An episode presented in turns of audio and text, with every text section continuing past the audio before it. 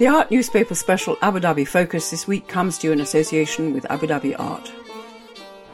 Hello, and welcome to the Art Newspaper podcast.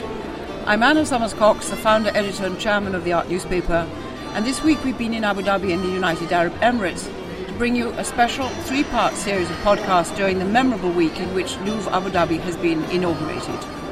In this, our final podcast of the series, we will share a performance from Abu Dhabi Art by the Egyptian artist and musician Hassan Khan, who won the Silver Lion for Promising Young Artists at the Venice Biennale this year. But first, we speak to the curator Maya Allison and the dealer Thaddaeus Ropac about how the art scene in the UAE has developed in recent years. Tadeusz, who has galleries in London, Paris, and Salzburg, has been coming to Abu Dhabi Art since it began nine years ago. I spoke to him just after he flew in from Shanghai where the gallery is also participating in the Art 021 fair. Uh, hello, Thaddaeus. How long have you been coming to um, Abu Dhabi? Um, I think I came here the first time 10 years ago when Saadiyat Island was basically only sand. I remember Thomas Krens was the director of the Guggenheim Museum back then, and we took a helicopter and we kind of uh, flying over pure sand. So 10 years to Abu Dhabi when this whole vision started, and the last seven years to the fair also uh, to participate. And what have you learnt um, in these 10 years about the place? Well, I still belong to a generation where art was considered in European and American art, and European artists wanted to show in America and vice versa. And I think coming here and really trying to understand a different culture makes you much more open to uh, a totally different world of art, to look at art. And I think, you know, thanks to coming here, we started looking into art from Iran, um, Pakistan. I think, you know, we really went out of our way to discover and first to be open and then to discover another world. And we're working very successfully with some of these artists who still live in Lahore or in Tehran. Um, and I think you know Dubai and Abu Dhabi are places where you feel you are very connected to this world. So which are great bridges to these worlds. And uh, now the Louvre has opened, the Louvre Abu Dhabi has opened um, with a magnificent ceremony, all the rest of it. Do you think it has been the, the great motor of change and cultural awareness here, or um, do you think this is still to come? The greatest part of it is still to come? I think so. You know, listening to the speech of uh, President Macron yesterday and comparing it to the speech Mr. Chirac gave 10 years ago when this whole project started, I think they were very similar because I think Chirac back then really visioned, you know, this kind of art or culture playing an important bridge which kind of helps politics and economics and all these other uh, ways of uh, speaking of one nation to another. Um, and I think it's you know it's a, it, it's a great moment to be here now and to see you know this museum open and uh, to see how it's embraced by the people of the region, but also how it's a huge signal to the world. I remember when I arrived here, um, I had a driver who was originally from Pakistan, and you know, and he asked me what I'm doing here. So I came here for the opening of the Louvre, and he said, "Oh yes, yes, yes, I'm trying to get a ticket, but I can't get a ticket until the end of December." He hardly spoke English. He has never been to a museum, um, so I think you know the the, this incredible impact in the region and really far beyond is really remarkable and amazing. And I wish them all the luck. They deserve it. They went through many critical moments and uh, to many chaotic moments, but I think it's there now, and it's a great, great landmark for international culture and therefore also for building bridges on a different level in politics. Now, you're one of the art dealers who really is global. Um, I mean, I know that you've just arrived last night from Shanghai, the opening of the museum there, where um, you have um, you're responsible for some of the pieces that are on display. Um, to um, to quote um, university exam questions, would you care to compare and contrast Shanghai with uh, the Emirates? You know, I think in, in China you have much more of a tradition, much more of an heritage than here. Here, things were built into the sand. Um, but this moment of beginning, I think this is something you can compare. Not so much the rest. I think China builds on a very different intellectual background, um, on a very different drive, um, on a very different economics also. I think where economics play a much bigger and larger role than here. Here, I think the educational role is much more important and much more in the first row of expectation. Uh, I think the dynamic is similar, but the uh, infrastructures and the expectations are very different at the end. Uh, people hate answering this question, and you probably won't answer it. But are there any local artists, by which I mean in the whole Middle East, etc., um, to whom you respond particularly as, uh, as, a, as, a, as a connoisseur?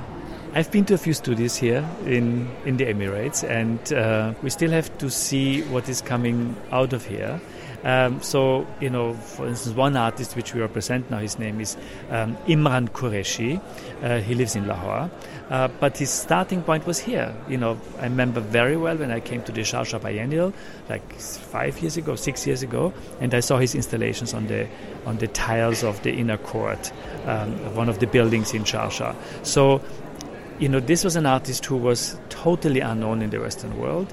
He still lives in Lahore. He was invited by the uh, Sharjah Foundation to be part of this, and it was his first major showing. And since then, he has made an incredible career. He has done an installation at the rooftop of the Metropolitan Museum in New York. Uh, we have had very successful exhibitions in Paris and in Austria. So I think this place here is important to connect with artists from the region, definitely. Thank you very much, Thaddaeus.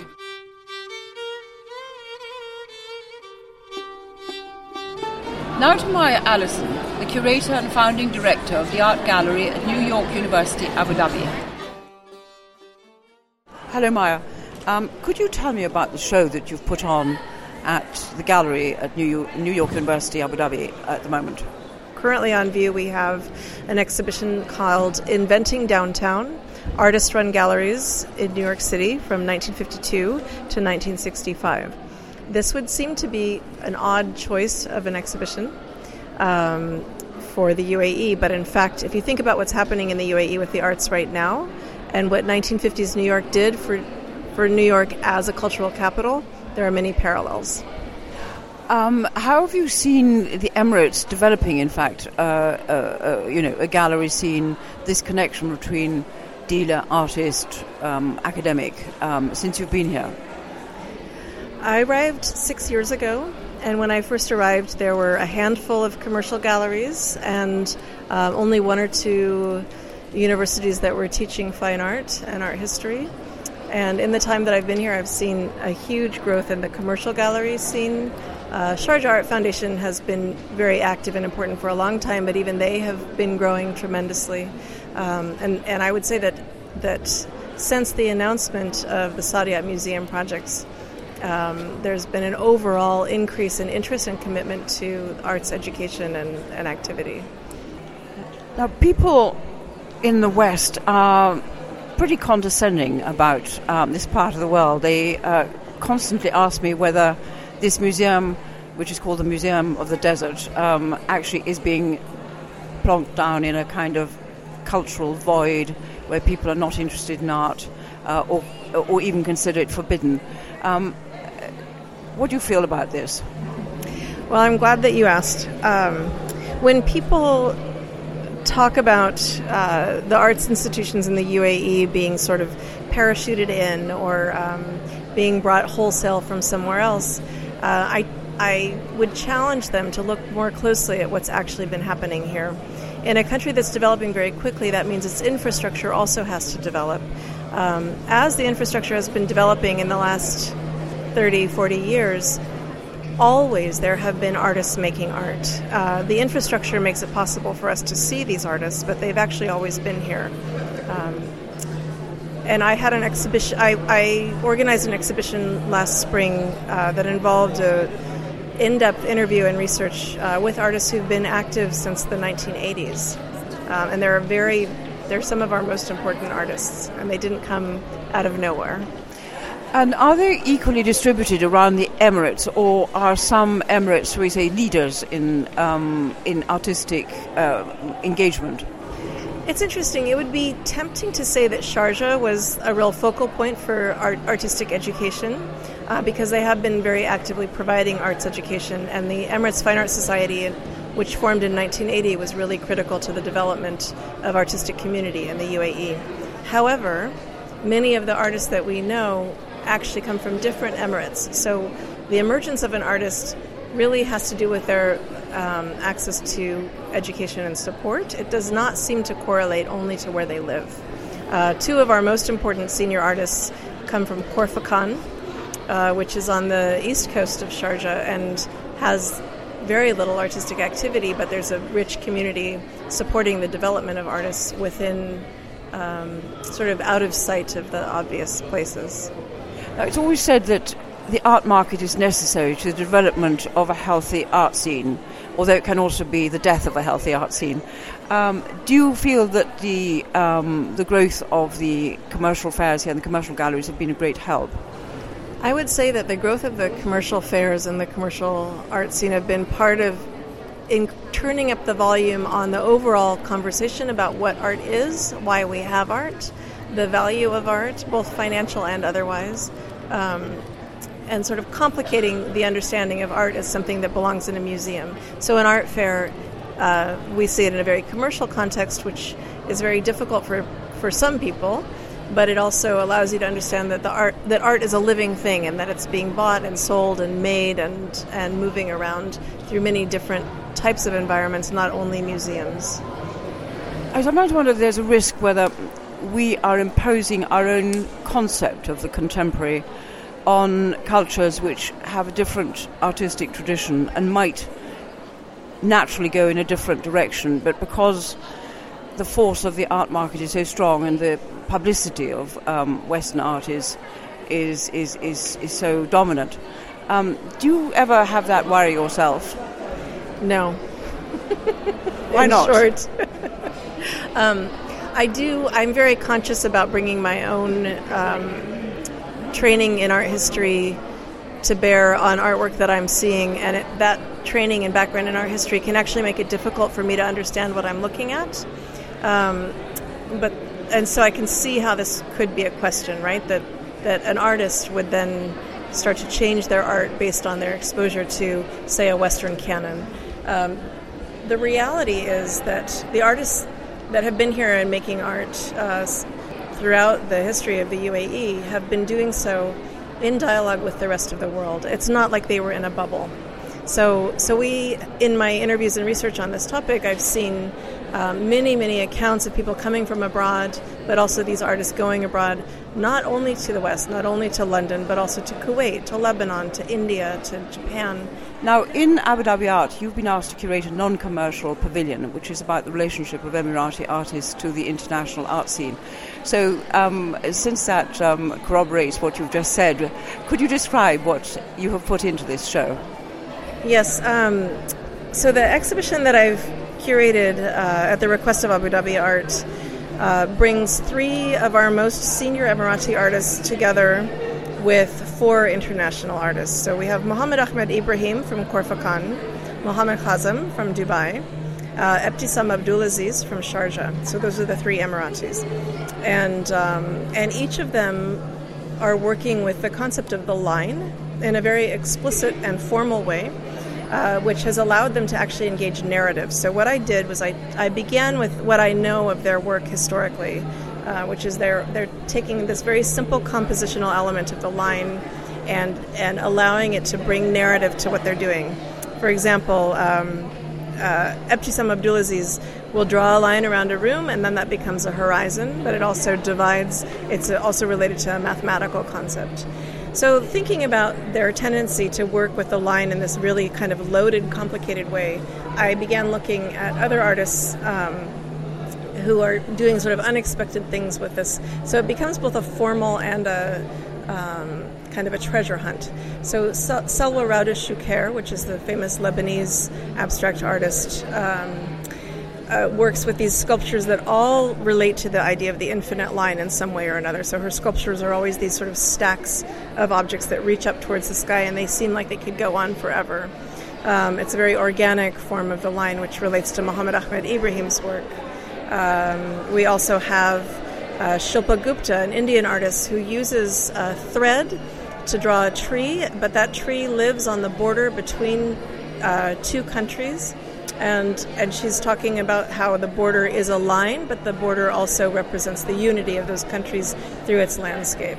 Each of these works deals in some way with being inside and outside of an idea, of a culture, um, and of a narrative.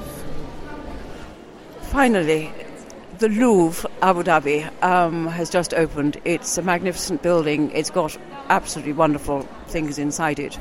Um, how has it already, and how will it change um, the cultural scene and the wider cultural scene in the region? Do you think? On the one hand, the Louvre is an expression. The Louvre Abu Dhabi is an expression of the UAE's own uh, character. Right, so the UAE is a crossroads.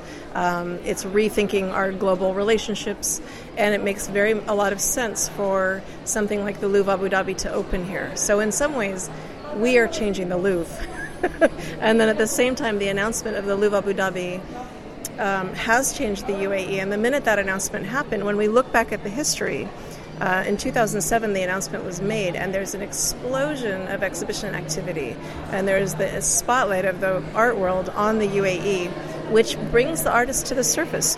Thank you very much, Maya.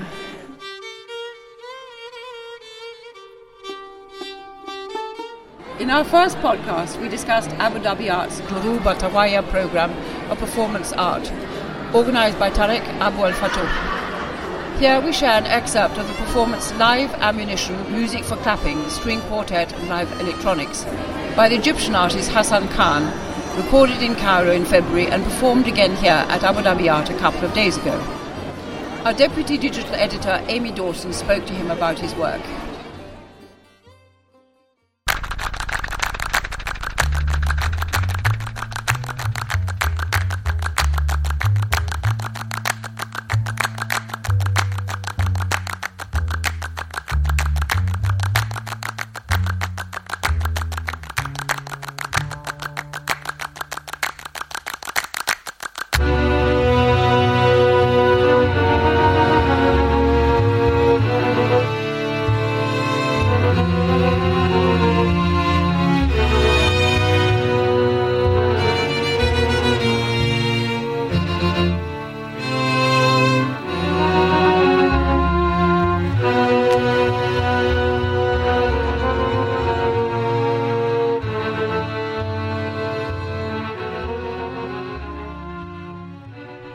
I'm here with Hassan Khan, and uh, we've just seen your performance at Abu Dhabi Art, which we've just heard on the podcast.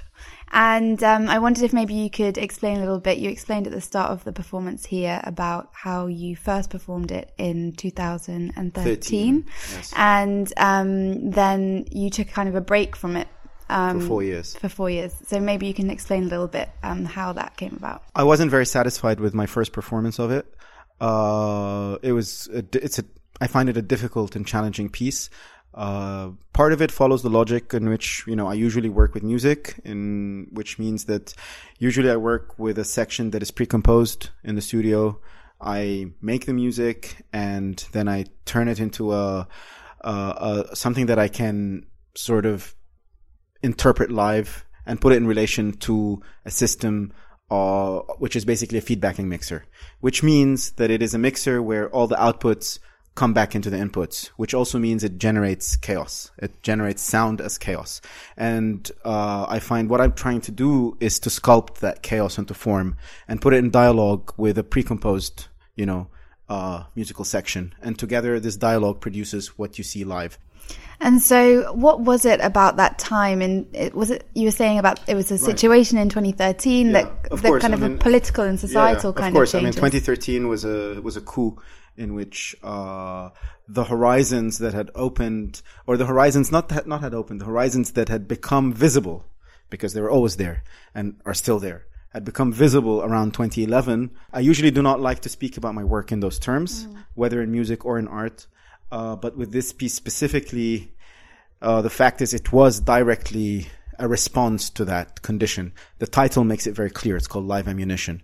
Uh, part of the composition is these clapping patterns. And what fascinates me about that, other than the rhythmic possibilities, is the fact that it's, you know, hand, human hand striking human hand. Of course, I, I never use samples, so it's all recorded, uh, with percussionists who are being the clappers. So it's, it's sort of a collective action in a way. There's a collective action with this clapping that I'm turning into a form of music and that is put in contrast to a machine. The machine being string quartet. String quartet is usually associated with a sort of elegant sound, but I wasn't interested in that. So, uh, what you're listening to is like five or six string quartets on top of each other. Uh, and they're playing in unison, which is not normal for string quartets. String quartets are usually arranged in a, you know, sort of a polyphonic form. Uh, but I chose to turn the whole string quartet as if one string quartet is an instrument in itself. You you live and work in Cairo, yes. and um, it's been through a period of transitions, especially since 2011 and the uprising. Um, and straight after that uprising, there was a massive kind of flourish of um, creativity, and especially in public, and um, and there has been a little bit of a well, there's been a crackdown since. Um, and there have been a number of kind of institutions that have shut down or found it very challenging to keep going. And I just wondered what it was, what it's like now to kind of live and work and create work in Cairo and in Egypt. Yeah, I mean, I I don't believe that narrative of flourishing post 2011. You know, I don't believe it works like that. I think that you know, in Cairo there was. I mean, before 2011, there was a lot of things happening. Of course, 2011 just put a focus on things and also uh, allowed a lot of people to, you know, kind of also hysterically express themselves.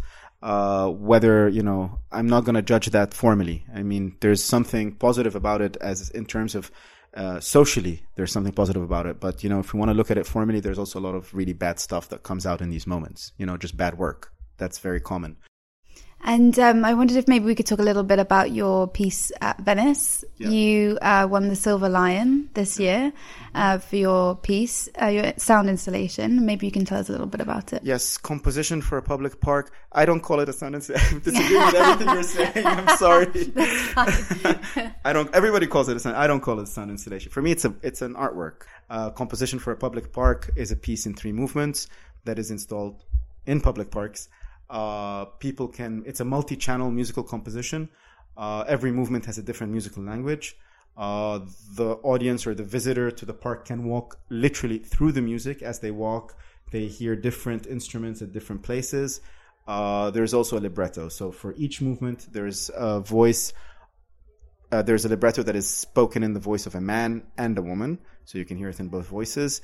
And uh, the libretto, the three texts or the three librettos of uh, of the piece all revolve around this kind of strange relationship between our subjectivity and the world we share with others. That's sort of what they're about, but from different angles. So the first one is called Stasis and Majesty, and it assumes the the voice of an old bitter man somehow, and through that voice, it sort of kind of looks at the seduction and potential of glory, and also like the deep, you know, loss that you can suffer with that uh, of shared shared existence. And the second the second movement is called the revolving jewel, and it's about seduction in a way.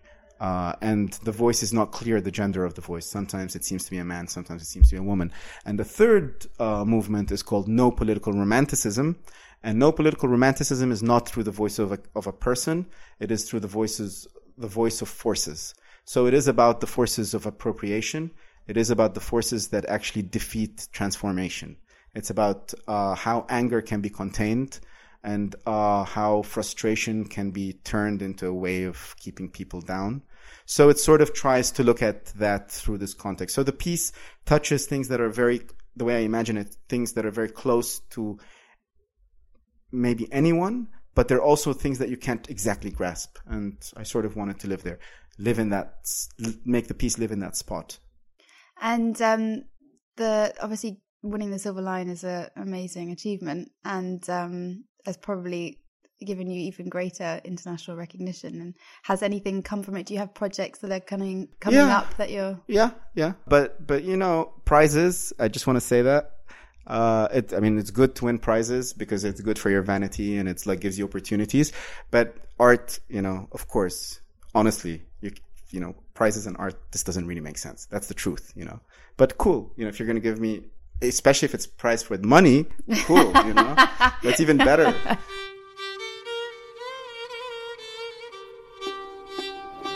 This was the final podcast in our Abu Dhabi Focus series.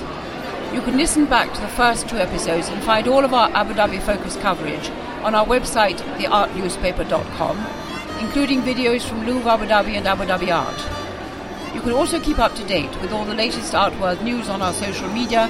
Follow us on Facebook at The Art Newspaper and on Twitter and Instagram at theartnewspaper.official. Thank you for listening.